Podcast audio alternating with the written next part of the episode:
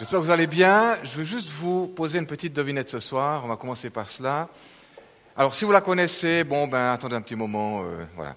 Est-ce que vous connaissez la différence, tenez-vous bien, heureusement que vous êtes assis, entre un tramway et un pasteur? La question. Quelle différence y a-t-il entre un tramway et un pasteur? Les tramways, on sait. Hein, je veux dire, on en a plein à Genève. Moi, je prends le quatorze pour rentrer chez moi ce soir, sûrement. Quelle différence? J'ai vu une main levée, là. Qui c'est qui se lance? Ouais, toujours à l'heure. Toujours à l'heure? Alors moi, ça m'arrive d'être en retard. Hein? Il y en a un qui ne s'arrête pas, il y a de l'idée, là. Tout à fait. Mais quand est-ce qu'il ne s'arrête pas? Ça, c'est la question.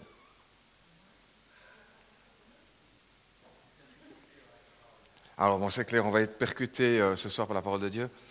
Alors, écoutez, le tramway, quand il perd le fil, il s'arrête.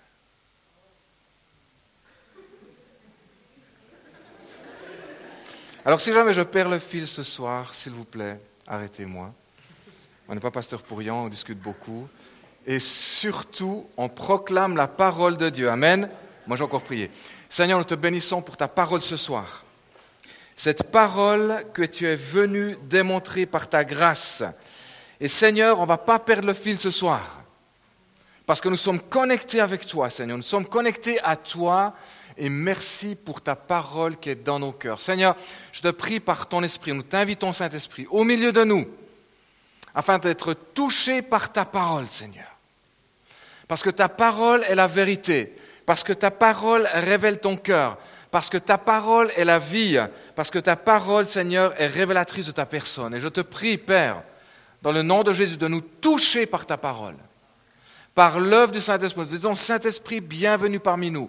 Nous t'accueillons au milieu de nous, te bénissons, parce que tu es ce Dieu tellement bon, dans le nom de Jésus. Amen. Sois encouragés ce soir par la parole de Dieu. Je vais commencer par la Genèse, on ne va pas finir par l'Apocalypse, n'ayez crainte. Mais regardez le passage qu'il y a dans la Genèse au tout début de la création. Et j'aimerais juste vous encourager dans la dimension de la création des cieux et de la terre. Au verset vingt-cinq, chapitre un, il est dit, vingt-sept, pardon, de chapitre un, Dieu créa l'homme à son image, il le créa à l'image de Dieu, il créa l'homme et la femme. Vous êtes créés à l'image de Dieu. Et j'aime mieux vous dire qu'il y en a un qui voudrait détruire cette image, c'est qui?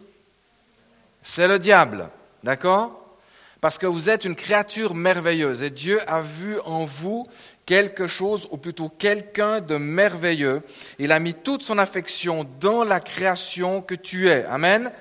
Et vous êtes créés à l'image de Dieu. Et il y en a un qui voudrait détruire cette image de Dieu, c'est le diable. Vous êtes les premiers ennemis du diable dans la création.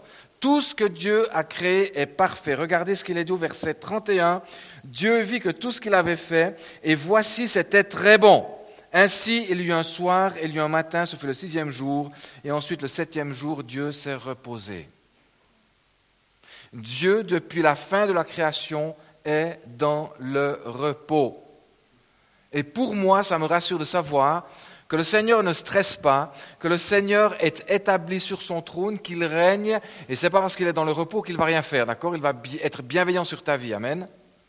Mais il faut vraiment que tu intègres ce soir la dimension que tu es vraiment, que tu as été créé à l'image de Dieu et que tu fais partie de la création de l'Éternel. Et tout ce que Dieu a créé est parfait et est même très bon.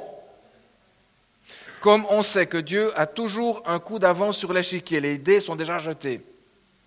Dieu a toujours un coup d'avance sur sa création et tout ce qui arrive. Il y a eu bien entendu la tentation, le diable a voulu mettre la zizanie dans la création de l'Éternel. Ce qui est extraordinaire, c'est que Dieu avait déjà un plan de salut prévu. Amen. Dieu a toujours un coup d'avance sur ta vie.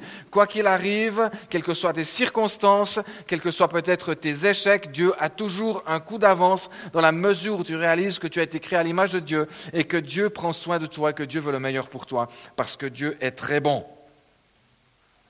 Il n'y en a qu'un qui est très bon, c'est Dieu. Ne trouve rien de bon dans les hommes. On espère que les hommes aient quand même un petit peu de bonté. Jérémie dix-sept, il est dit dans la parole de Dieu aussi que le cœur de l'homme est absolument corrompu et tortueux. Il n'y a rien de bon en l'homme. Dieu connaît le cœur et il rend à chacun ses œuvres selon ses œuvres. Donc, ne te confie pas en l'homme parce que tu seras toujours déçu. Confie-toi toujours en l'Éternel. Amen. Donc, bonne nouvelle ce soir. Tu fais partie du plan de Dieu et une création absolument extraordinaire. Et même si l'ennemi voudrait détruire ce que Dieu a fait de très bon, il a toujours un plan. Le péché est arrivé par nos communs parents, c'est vrai, le péché est entré. Le diable a voulu tout fracasser cela, mais l'Éternel avait déjà un plan extraordinaire. C'est qu'il avait prévu le salut de l'humanité au travers de Jésus-Christ. Et c'est l'évangile des quatre angles. Regardez, Jésus sauve, pardon, Jésus guérit, Jésus baptise et Jésus revient. C'est l'évangile aux quatre angles, et nos églises de réveil ont été basées sur l'évangile aux quatre angles qui a été prêché depuis environ le dix-neuvième siècle. Il y a eu tous les revivalistes et nous sommes issus de ce réveil. Amen. Nous sommes dans l'église de réveil. J'espère qu'on est réveillés ce soir un petit peu. Faites un petit signe qu'on est réveillés ce soir. Amen. Wouhou. Nous sommes réveillés parce que Jésus sauve, parce que Jésus guérit, parce que Jésus baptise et parce que Jésus revient. Amen. L'évangile aux quatre angles. Souviens-toi que tu fais partie d'une église qui croit encore en ces réalités. Et je suis tellement, tellement reconnaissant ce soir d'être au milieu de jeunes qui en veulent pour le Seigneur. Amen. Vous vous attendez au Seigneur. Tu crois que Jésus sauve. Amen. Tu crois que Jésus guérit. C'est le thème de ce soir. Amen. Tu crois que Jésus baptise. Amen. Si tu n'es pas encore baptisé dans l'Esprit, on va prier pour toi ce soir. Amen. Recherche le baptême de l'Esprit, recherche la bénédiction du baptême de l'Esprit. Vous savez qu'il est dans la parole de Dieu. Jésus l'a dit, vous, mauvais comme vous êtes, vous savez donner de bonnes choses à vos enfants, car quel est le père qui donnerait un scorpion lorsque son enfant lui demande un pain ou un bout de pain ? Qui se lève pour lui donner un scorpion ? Je crois qu'il n'y a personne ici qui le ferait. À combien plus forte raison le Seigneur, l'Éternel, donnera-t-il quoi ? Le Saint-Esprit, merci Simon, le... c'est vraiment un fan du, du Saint-Esprit. Hein. Simon continue d'être attaché à l'Esprit et vraiment entraîne plusieurs avec toi dans cette passion pour le Seigneur et le fait d'être rempli de l'Esprit et de ne compter que sur l'Esprit. À combien de fortes raisons votre Père, votre Père, donnera-t-il le Saint-Esprit à ceux qui le lui demandent? Est-ce que tu as déjà demandé le Saint-Esprit dans ta vie? Est-ce que ce soir tu es prêt à demander le Saint-Esprit dans ta vie? Est-ce que tu veux recevoir le meilleur de ton Père qui a créé quelque chose de merveilleux au travers de la créature que tu es? Vous êtes tous merveilleux. Il n'y a pas de standard, de mode, de top modèle ou ce que tu veux, parce que je sais que je ne suis pas un Ken. Vous n'avez pas un Ken. Connaissez le Ken? C'est le mari de la Barbie, vous vous rendez compte? Barbie, c'est vraiment cette Barbie, ouh, et puis à côté, il y a le Ken qui est absolument, ouh, ben vous n'avez pas un Ken, la preuve, devant vous ce soir, d'accord? Mais je sais que je suis une créature merveilleuse, je suis fier de le dire, une créature merveilleuse parce que le Seigneur m'a aimé. Et Dieu ne regarde pas à l'apparence. Les hommes regardent à ce qui frappe. Dieu regarde au cœur. Comment est-ce que ton cœur se trouve dans la, devant l'Éternel ce soir? Est-ce que tu es dans cette dimension de grâce, de foi et de persévérance pour marcher avec le Seigneur que tu aimes? Si ce n'est pas le cas, il est temps vraiment de prendre une décision pour le Seigneur ce soir, parce que Dieu a le meilleur pour toi dans ta vie, parce que tu es une créature merveilleuse qui a été créée à l'image de Dieu. Tu te rends compte, c'est magnifique ça. Gloire à Dieu. Je suis et je te loue, David va leur dire dans, dans le psaume cent trente-neuf, je te loue de ce que je suis une créature merveilleuse. Tu peux le dire, même si le diable se moque. Et puis si le diable ne se moque pas, eh bien, il y en a d'autres peut-être qui se moqueront, c'est égal. Tu es une créature merveilleuse ce soir. Tu as vraiment le prix, le prix du salut sur ta vie. Le Seigneur t'aime d'un amour éternel. La preuve, c'est qu'il a donné Jésus à la croix pour toi. Amen. Regardez un petit peu plus loin dans Genèse douze. Qu'est-ce qu'il est dit ? Il y a une promesse d'Abraham. L'Éternel dit à Abraham, « Va-t'en de ton pays, de ta patrie, de la maison de ton père, dans le pays que je te montrerai. Je ferai de toi une grande nation, je te bénirai, je rendrai ton nom grand et tu seras une source de bénédiction. Je bénirai ceux qui te béniront, je maudirai ceux qui te maudiront. Et toutes les familles de la terre seront bénies en toi. Si tu entres dans la démarche de la foi, si tu entres dans la démarche d'Abraham qui a fait confiance en Dieu, eh bien tu es aussi enfant d'Abraham et tu es assuré de la bénédiction de l'Éternel sur toi. » Amen. Je voudrais souhaiter quelques amens ce soir. Hein? Pourquoi? Parce qu'il est dit, toutes les familles de la terre seront bénies en Abraham. Amen. C'est-à-dire que lorsque j'ai la foi, la foi c'est confiance, fidélité. Lorsque je me confie en l'Éternel, lorsque j'ai la foi en l'Éternel, lorsque je crois en ses promesses, je suis fils, tu es fille d'Abraham. Parce qu'Abraham est parti sans savoir où il allait. Pourquoi ? Parce qu'il se confie en l'Éternel. Peut-être que dans ta vie, tu ne sais pas trop où tu en es. Mais si tu places ta confiance en l'Éternel, l'Éternel va te bénir, l'Éternel va t'amener plus loin. Parce qu'il y a la promesse de ceux qui se confient en l'Éternel sont bénis. Parce que toutes les familles de la terre sont bénies en Abraham. Celles qui placent leur confiance en l'Éternel. Amen. Amen. Nous comptons sur vous, plus jeunes que nous. Moi, je suis moins jeune. Je ne dis pas que je suis vieux, je dis que je suis moins jeune. Vous êtes l'Église d'aujourd'hui.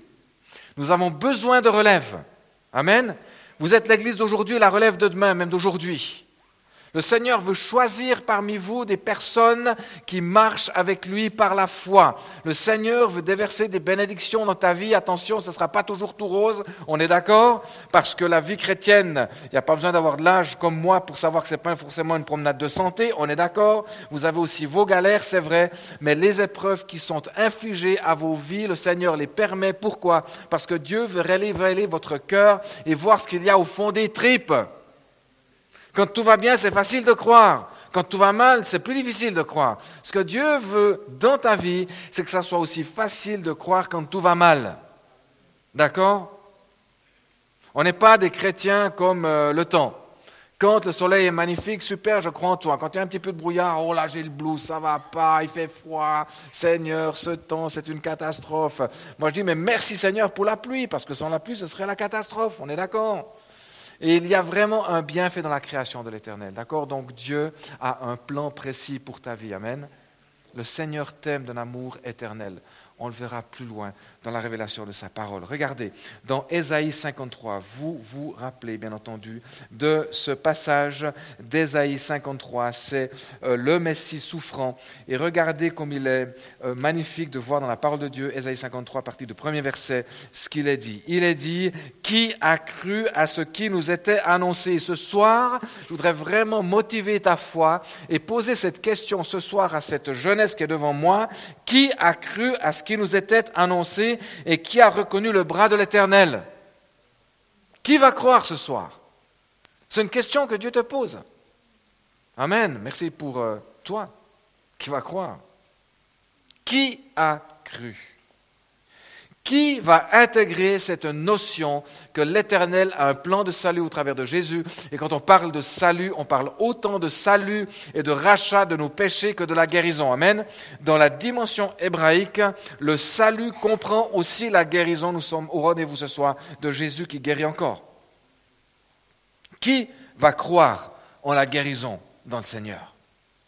Qui va croire que l'Éternel a permis que son bras soit tendu vers toi au travers de Jésus. C'est ce que la parole de Dieu le dit. Hein ? Qui a cru à ce qui nous était annoncé ? Donc l'annonce de l'Évangile doit provoquer en vous quelque chose. Amen ? La proclamation de la parole avec conviction, comme je fais ce soir, parce que je crois ferme comme vous à ces promesses qui sont oui et amen en Christ, provoque en vous et va comme euh, déclencher la foi dans votre vie. Amen ? Et ça, c'est la proclamation de la parole de Dieu. La parole de Dieu, vraiment, est miraculeuse parce qu'elle va engendrer des choses dans vos vies. Amen. Et moi, je le dis fermement, je crois en la parole de Dieu et je crois que l'Éternel a un plan parfait pour toi. Amen. Qui a cru à ce qui nous était annoncé ? Pourtant, il y a cette question qui est posée. Qui a cru ? Qui va s'engager dans la foi ? Amen. Et l'engagement de la foi, ce n'est pas une connaissance intellectuelle, ce n'est pas un truc que tu vas faire comme ça, oui, je, je, je vais m'engager, mais ça va coûter ta vie. Et la preuve, ça a coûté à la vie de Jésus. Qui a cru ? Pourquoi j'ai mentionné Abraham tout à l'heure ? Parce que la première notion de ce qui a cru, vous le retrouvez dans Genèse quinze. Et j'aime beaucoup faire des parallèles avec la parole de Dieu. Et ça, c'est la suite de la promesse que Dieu a faite à Abraham lorsqu'il est parti sans savoir où il allait, mais qu'il se confie en l'Éternel. Regardez, dans Genèse quinze, à partir du premier verset, on parle du pays promis de Canaan. Je lis après ces événements. La parole de l'Éternel fut adressée à Abraham dans une vision. Elle dit, Abraham, ne crains point. Et ce soir, l'Éternel te dit, lorsque tu veux vraiment t'engager par la foi avec et pour le Seigneur, le Seigneur te dit, ne crains rien. Amen. Ne crains rien. Je suis ton bouclier et ta récompense sera très grande. Tu peux prendre ces paroles ce soir. C'est une parole vivante, c'est une parole prophétique, c'est une parole qui prend vraiment racine dans ton cœur. Amen. Amen, amen. Verset deux, Abraham répondit, Seigneur éternel, que me donneras-tu ? Vous voyez, un dialogue qui se... Et ce n'est pas interdit d'avoir un dialogue avec le Seigneur. Hein. Que me donneras-tu ? Je m'en vais sans enfant, et l'héritier de ma maison, c'est Eliezer de Damas. Et Abraham dit, voici, tu ne m'as pas donné de postérité, et celui qui est né dans ma maison sera mon héritier. Alors la parole de l'Éternel lui fut adressée ainsi, ce n'est pas lui qui sera ton héritier, mais c'est celui qui sortira de tes entrailles qui sera ton héritier. J'aime mieux vous dire que Abraham était beaucoup plus vieux que moi. Est-ce possible ? Oui, avec le Seigneur. Rien n'est impossible à l'Éternel. Sarah, c'était pas une grand-maman, c'était, excusez-moi, elle n'est pas en cours d'enfant, mais pour dire au niveau de l'âge, c'était pas une grand-mère, c'était une arrière-arrière-grand-mère. Abraham était arrière et arrière-grand-père au niveau de son âge. Il reçoit la promesse aux alentours de soixante-quinze ans et cette promesse va être accomplie et Dieu veut se glorifier au travers de quelque chose d'absolument impossible humainement parlant. Dieu va lui donner une postérité. D'accord ? Regardez verset cinq. Après l'avoir conduit dehors, il dit « Regarde vers le ciel et compte les étoiles si tu peux les compter. » Et lui, et il lui dit « Telle sera ta postérité. » Imaginez-vous, Abraham, je ne sais pas s'il s'appuyait sur sa canne, il regarde les étoiles. Le Seigneur lui parle, il n'a pas encore d'enfant, sa femme est très vieille, et il dit, mais comment c'est possible ? Imaginez-vous la scène, on ne se moque pas là, mais c'est incroyable. Vraiment, humainement parlant, ce n'est pas possible. Comment c'est possible ? Par la foi. Rien n'est impossible à l'Éternel, amen ? Et parce que Dieu veut lui montrer qu'humainement, ce n'est pas possible, c'est à ce moment-là que le Seigneur va se glorifier au travers de ta vie quand tu n'en peux plus, quand tu ne peux plus rien faire, quand c'est vraiment impossible humainement parlant. Heureusement que c'est impossible. Et le Seigneur vraiment veut mettre dans le cœur d'Abraham cette dimension qu'humainement, ce n'est pas possible. Il faut le droit de Dieu dans la situation de ta vie. Amen. Dans la guérison que tu attends, que ce soit une guérison de ton âme, que ce soit une guérison de ton esprit, que ce soit une guérison physique, par toi-même, tu ne vas pas y arriver, ce n'est pas possible. Amen. Quelle que soit la souffrance que tu as, si tu as besoin de délivrance, si tu as besoin qu'on prie pour toi, pour que quelque chose se passe au niveau de ton cœur, ce n'est pas possible par toi-même. Mais lorsque tu places ta foi dans le Seigneur, c'est possible. Tout devient possible à celui qui croit. Amen. Et c'est là qu'on retrouve ce fameux cru, au verset six. Abraham eut confiance ou crut, et c'est exactement le même terme que nous trouvons dans Ésaïe cinquante-trois. Qui a cru à ce qui était annoncé ? Et cette première mention de foi est retrouvée dans notre Père en la foi, Abraham, au verset six de Genèse quinze. Abraham eut confiance en l'Éternel et il le lui compta comme justice. Mon juste vivra par la foi, que Romains dit. Si tu places ta confiance totale en l'Éternel, tu es justifié et tu es au bénéfice des promesses de l'Éternel qui sont en Christ. Oui et amen. Amen. Nous sommes de cette race d'Abraham. Nous devons être animés de la foi qu'il y avait en Abraham. Impossible humainement parlant, mais Seigneur, je me tiens devant toi, je m'attends à toi et je sais que tu vas agir parce que par moi-même, ce n'est pas possible. Amen. On continue. Ésaïe cinquante-trois. On reprend ce passage. On avance beaucoup plus dans cette dimension de grâce et de foi que le Seigneur nous invite à avoir ce soir. Qui a cru à ce qui était annoncé ? Et quand Ésaïe écrit ce texte, certainement dans l'esprit de l'Éternel, il y avait cette promesse, et je pense que dans l'esprit de l'Éternel, l'Éternel se souvenait d'Abraham qui lui a fait confiance, et qu'il s'est saisi des promesses de l'Éternel, pour que cette postérité puisse voir le jour, et qu'au travers de cette postérité, Christ puisse venir annoncer la bonne nouvelle de l'Évangile. Alléluia. Il s'est élevé devant lui comme une faible plante. Alors là, il n'y a rien qui peut me heurter plus que le passage d'Ésaïe cinquante-trois, parce qu'on n'est pas dans les stars, on n'est pas du tout dans les... J'ai parlé des Ken tout à l'heure, des Apollons, ce que vous voulez, des gars qui font du bodybuilding, les super machins et tout. Non, rien du tout. Regardez, Jésus s'est élevé devant lui comme une faible plante, comme un rejeton qui sort d'une terre desséchée. Mais c'est pas génial, ça donne pas envie, vous êtes d'accord? Et Dieu travaille avec ces choses invraisemblables. Il ne travaille pas forcément avec l'éclat, le Seigneur. La preuve, Jésus est venu devant lui comme une faible plante, pas comme un chêne ou comme un cèdre du Liban. Waouh ! Non ! Il est venu comme une faible plante, comme un rejeton qui sort d'une terre desséchée. Regarde la suite, ça fait peur. Ni beauté, ni éclat pour attirer nos regards. Je me demande si c'était au moment de la crucifixion, mais moi je pense que Jésus était vraiment pas du tout un Ken. Il n'avait pas le standard pour être avec Barbie. Hein. Non mais ça, ça doit te consoler, parce que toi qui peut-être te rejettes par ton apparence physique, il y en a un qui peut te comprendre. C'est Jésus! Je te dis, Jésus, c'est celui qui peut pleinement te rejoindre là où tu en es, je te l'ai dit. Il n'avait ni beauté, ni éclat. Si je te demande de me décrire ou de me faire une, une petite marionnette, en, je sais pas, en terre modelée, puis je dis, bah, écoute, tu me fais une petite, tu me fais pas un Ken là, tu me fais quelque chose qui a ni beauté, ni éclat. Tu vas vraiment faire un truc vraiment bizarre, on est d'accord? Non, attends. Il n'avait ni beauté, ni éclat selon nos standards. Ça, c'est Jésus. Ça, c'est Jésus qui te rejoint là où tu en es. Pourquoi ni beauté ni éclat ? Parce qu'il n'était pas forcément apprécié des hommes, bien sûr. Parce que nous, nous regardons à ce qui frappe, d'accord ? Et moi, le premier, j'aime bien les belles choses. C'est pas pour dire que mon épouse est jolie.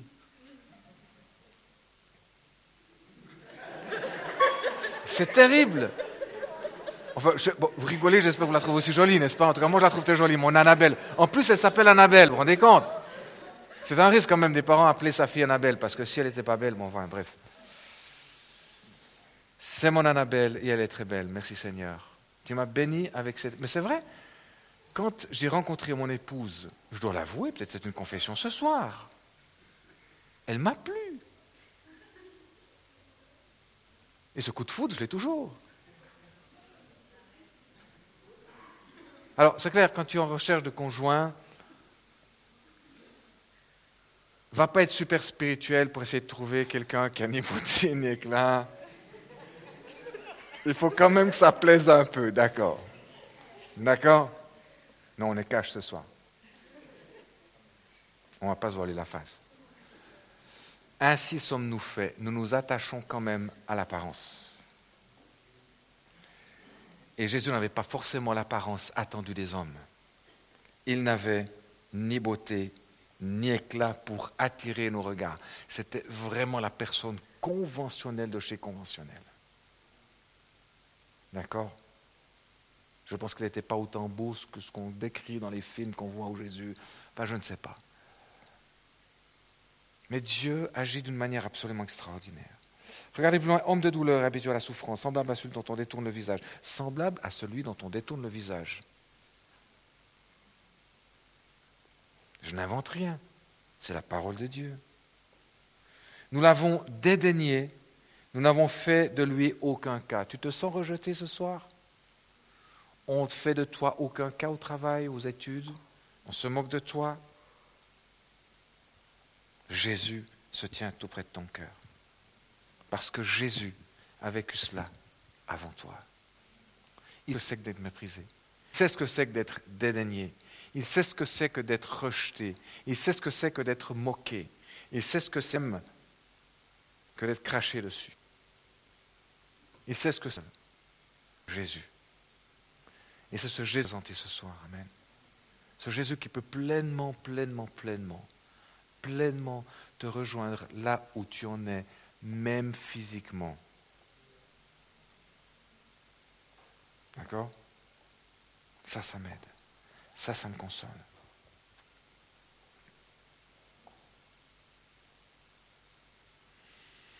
Cependant, ce sont nos souffrances qu'il a portées, ce sont de nos douleurs qu'il s'est chargé. Imagine-toi, t'es pas forcément beau, t'as pas forcément d'éclat, on te rejette, on te dédaigne, puis on vient encore te charger des souffrances et des douleurs. Non mais attends, c'est la totale. Vous vous rendez compte, l'humilité de Dieu là ? Moi ça m'interpelle, ça me choque. La patience et l'amour de Dieu pour moi. Devenir comme quelqu'un d'inconnu, d'être d'accord de prendre mes souffrances, d'être méprisé, d'être moqué, de ne pas avoir une belle apparence, de ne pas avoir d'éclat. Oh, mais quelle vie! T'as envie de vivre cette vie? Et Dieu l'a vécu pour moi. Jésus l'a vécu pour toi. Amen. Et c'est ce sauveur-là dont j'ai besoin dans ma vie. C'est cet homme-là dont j'ai besoin dans ma vie. C'est cet homme-là que je peux rencontrer, là où il peut me rencontrer. Parce que toutes mes galères, toutes, il les connaît. Amen. C'est pour ça qu'on va glorifier Jésus. C'est pour ça qu'on va adorer Jésus. C'est pour ça qu'on va l'accueillir au milieu de nous. C'est pour ça qu'on va l'aimer. C'est pour ça qu'on va le respecter. Parce qu'il n'a mis aucune chance de son côté. Pour essayer de briller, d'avoir un éclat, la superstar. Non, rien du tout. Il s'est élevé comme cette plante fragile. Parce qu'il m'a aimé. Et tout ce que les hommes ont réussi à faire, vous savez quoi ? Qu'est-ce que les hommes ont réussi à faire de Jésus ? De lui offrir une couronne d'épines et la crucifixion. Voilà ce que les hommes ont fait et ont traité, et comment ils ont traité le Fils de Dieu.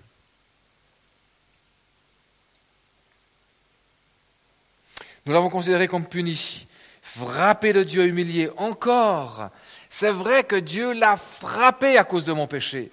Souvenez-vous de Jésus à la croix qui a dit « Mon Dieu, mon Dieu, pourquoi m'as-tu abandonné ?» ce cri de l'Éternel à la croix. Dieu l'a frappé à cause de mon péché. Dieu l'a frappé à cause de mes fautes.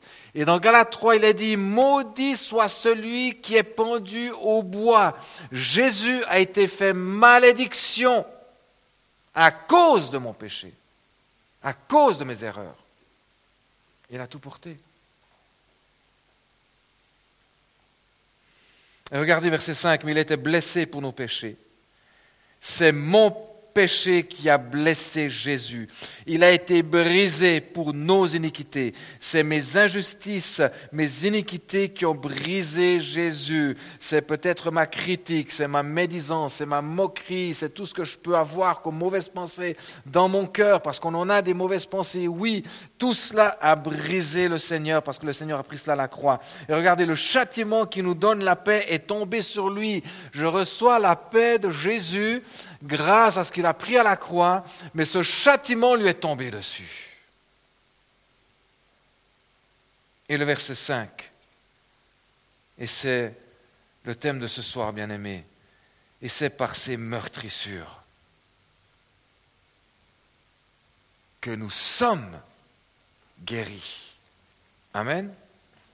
C'est par le fait d'avoir été frappé à la croix, humilié par les hommes, abandonné de Dieu,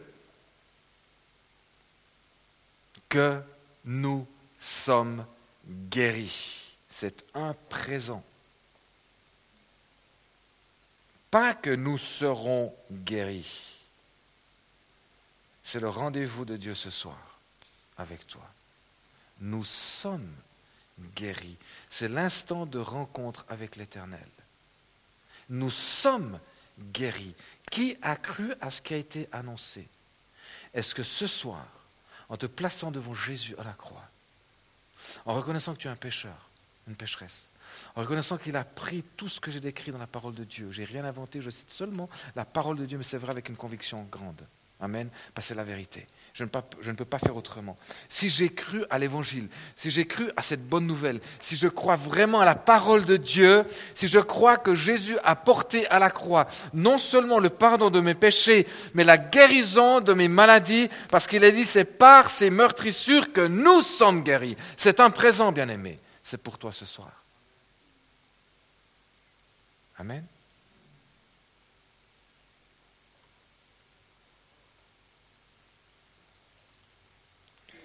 Je vais terminer par ce passage de Colossiens deux qui parle de la croix.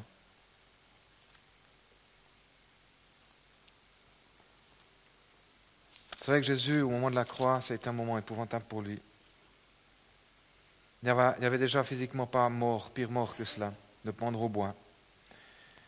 Pendre au bois, selon la parole de Dieu, c'était malédiction. Jésus a été fait malédiction pour porter cette malédiction du péché, cette malédiction de la maladie. Il a été fait malédiction pour porter tout cela. Je ne sais pas s'il y a des candidats au baptême ce soir. Est-ce qu'il y a des candidats au baptême qui prennent la formation du baptême? Oui, quelques-uns. Oui, merci. Regardez, pour ceux qui prennent le baptême, pour ceux, ça veut vous donner envie de prendre le baptême plus tard. Je ne fais pas de la pub, mais regardez ce qu'il a dit au verset douze de Colossiens deux. « Ensevelis avec lui par le baptême. » Quand tu te baptises, c'est-à-dire qu'on te plonge dans l'eau, la symbolique, c'est qu'on te plonge dans la mort en Christ. Et désolé de te l'annoncer, mais on va déjà célébrer ton premier enterrement. C'est l'enterrement le plus important de ta vie. Parce que si tu ne crois pas en Jésus, bien que vivant, tu es déjà mort. Je mets un peu de pression là ce soir. Celui qui est en vie est vraiment celui qui a passé par la mort en Christ. Et quand on te plonge dans l'eau, on ne voit plus la personne dans l'eau. En général, je dis mort en Christ, parce que Christ s'est identifié dans la mort. Il n'y a pas plus terrible que la mort.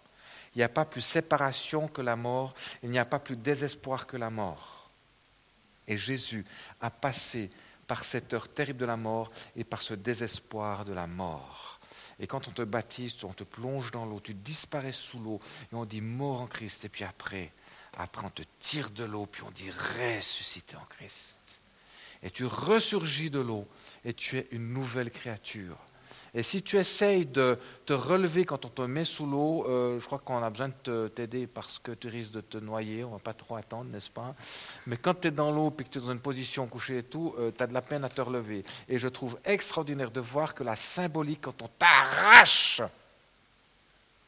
de dessous l'eau, de la mort, c'est Christ qui t'arrache de la mort pour ressusciter en Christ. Amen? Ça donne envie de se faire baptiser là, hein? C'est ce qu'on enseigne au cours de baptême. Bienvenue au cours de baptême. Ah, on le dit avec cette intensité, hein, j'aime vous dire. Hein. Ensevelis avec lui par le baptême. Vous êtes aussi ressuscités parce que la mort et la résurrection n'est qu'un événement. Il n'y a pas de mort sans résurrection, il n'y a pas de résurrection sans mort. Amen. C'est un événement. Bah, heureusement qu'on va te sortir de l'eau, hein, parce que... On va quand même... Euh... Hein, d'accord? C'est un événement. Vous êtes aussi ressuscités. Regardez, c'est un présent. Vous êtes aussi ressuscités en lui et avec lui. C'est avec Christ que nous sommes ressuscités. Amen. Par la foi, cette foi d'Abraham, cette foi dans laquelle nous croyons. Qui a cru à ce qui a été annoncé? Amen. Ce soir, j'espère qu'il y en a plusieurs qui auront cru. Par la foi. Amen. La foi en quoi ? En la puissance. Alors là, ce n'est plus la plante rejetée de Jésus qu'on voyait là. Attention, on parle d'autre chose là. C'est la puissance de l'Éternel qui se glorifie et qui s'est glorifiée en Jésus, d'accord ? Une fois, Jésus a été cette plante meurtrie. Une fois, Jésus a été cette personne sans apparence, machin et tout. Enfin, c'est comme tout ce que j'ai dit tout à l'heure en Ésaïe cinquante-trois. Une fois, c'est arrivé cela. Notre Seigneur est ressuscité et c'est le Dieu Tout-Puissant, amen, qui a vaincu la mort, amen. Et lorsque tu t'adresses à Jésus, tu t'adresses au Tout-Puissant, amen. On a compris que c'était du temps de son temps ici-bas, qu'il a été méprisé, qu'il est venu comme cette faible plante, rejeton, rejeté, on est d'accord. Donc je crois en Jésus puissant maintenant, qui est capable de me délivrer de la mort, qui est capable de me délivrer de ma maladie, qui est capable de me guérir pleinement. Amen. Alléluia. Et c'est par la foi en la puissance de Dieu qu'il a ressuscité entre les morts. La même chose, c'est Dieu qui l'a ressuscité d'entre les morts. C'est le Saint-Esprit qui a tiré Christ de la mort. C'est magnifique. Il y a aussi là une preuve de la Trinité, parce que vous savez que Dieu, c'est Dieu le Père, Dieu le Fils, Dieu le Saint-Esprit. Il y a un travail de la Trinité là, dans la résurrection de Jésus. Le Saint-Esprit a ressuscité Christ d'entre les morts. Alléluia. Verset treize, vous étiez, vous qui étiez morts. C'était pas une blague tout à l'heure. Si tu n'as pas encore rencontré Jésus, tu, bien que tu as envie, que tu, tu, tu es un charmant jeune homme, une charmante jeune fille, tu, tu, tu, tu as envie et tout, mais si tu n'as pas donné ta vie à Jésus, tu es déjà mort par tes offenses. C'est terrible. Et c'est la parole de Dieu qui le dit. Vous qui étiez morts par vos offenses. C'est-à-dire que le moyen de, de, de ne plus avoir ces offenses, c'est de passer par la croix et de demander pardon pour avoir la nouvelle naissance. Amen. Vous qui étiez morts par vos offenses et par l'incirconcision de votre chair. Donc, je vous explique une autre fois ce que c'est ça, parce que voilà, c'est peut-être un petit peu compliqué. Euh, enfin bref, je passe parce qu'on... Euh, voilà, bref, une autre, une autre fois. Et il nous a rendus à la vie avec lui en nous faisant grâce pour toutes nos offenses. Dieu nous fait grâce pour toutes nos offenses. Regardez verset quatorze. Il a effacé l'acte rédigé contre nous dont les dispositions nous étaient contraires. Il l'a supprimé en le clouant à la croix. Tout ce qui t'accuse au niveau du péché, lorsque tu passes par la croix, c'est effacé, amen, parce que Christ a pris cette condamnation sur lui, amen. C'est pas pour rien qu'il est mort, le Seigneur. C'est pour prendre ces choses, c'est pour prendre ta honte, c'est pour prendre tes maladies, c'est pour prendre cet acte qui te condamne. Peut-être que tu es sur la culpabilité de quelque chose ce soir, le Seigneur veut te délivrer de cette culpabilité, amen, parce qu'il l'a cloué à la croix. Il faut citer la parole de Dieu, c'est la parole de Dieu qui le dit, c'est pas moi qui le dis, je cite la parole de Dieu. Il a même effacé cet acte rédigé contre nous et dont les dispositions nous étaient contraires, parce que nous étions ennemis de Dieu. Et il l'a supprimé en le clouant à la croix. Il a dépouillé les principautés, les pouvoirs. Il les a publiquement livrés en spectacle, en triomphant d'eux par la croix. Par la force ? Non. Jusqu'au bout, Christ a voulu rester dépendant de son Père. Il a donné sa vie. Et le triomphe de la croix, c'est cet agneau de Dieu qui a été immolé depuis la fondation du monde. C'est cet agneau de... Mais qu'est-ce qu'un agneau peut faire comme mal ? Rien. Et on l'a pris, il s'est livré, on l'a cloué à la croix. Comme cette brebis muette qu'on a amenée à la boucherie, Jésus s'est fait prendre, tout simplement s'est laissé prendre. Il a dit, je donne ma vie, on ne me prend pas ma vie, je la donne.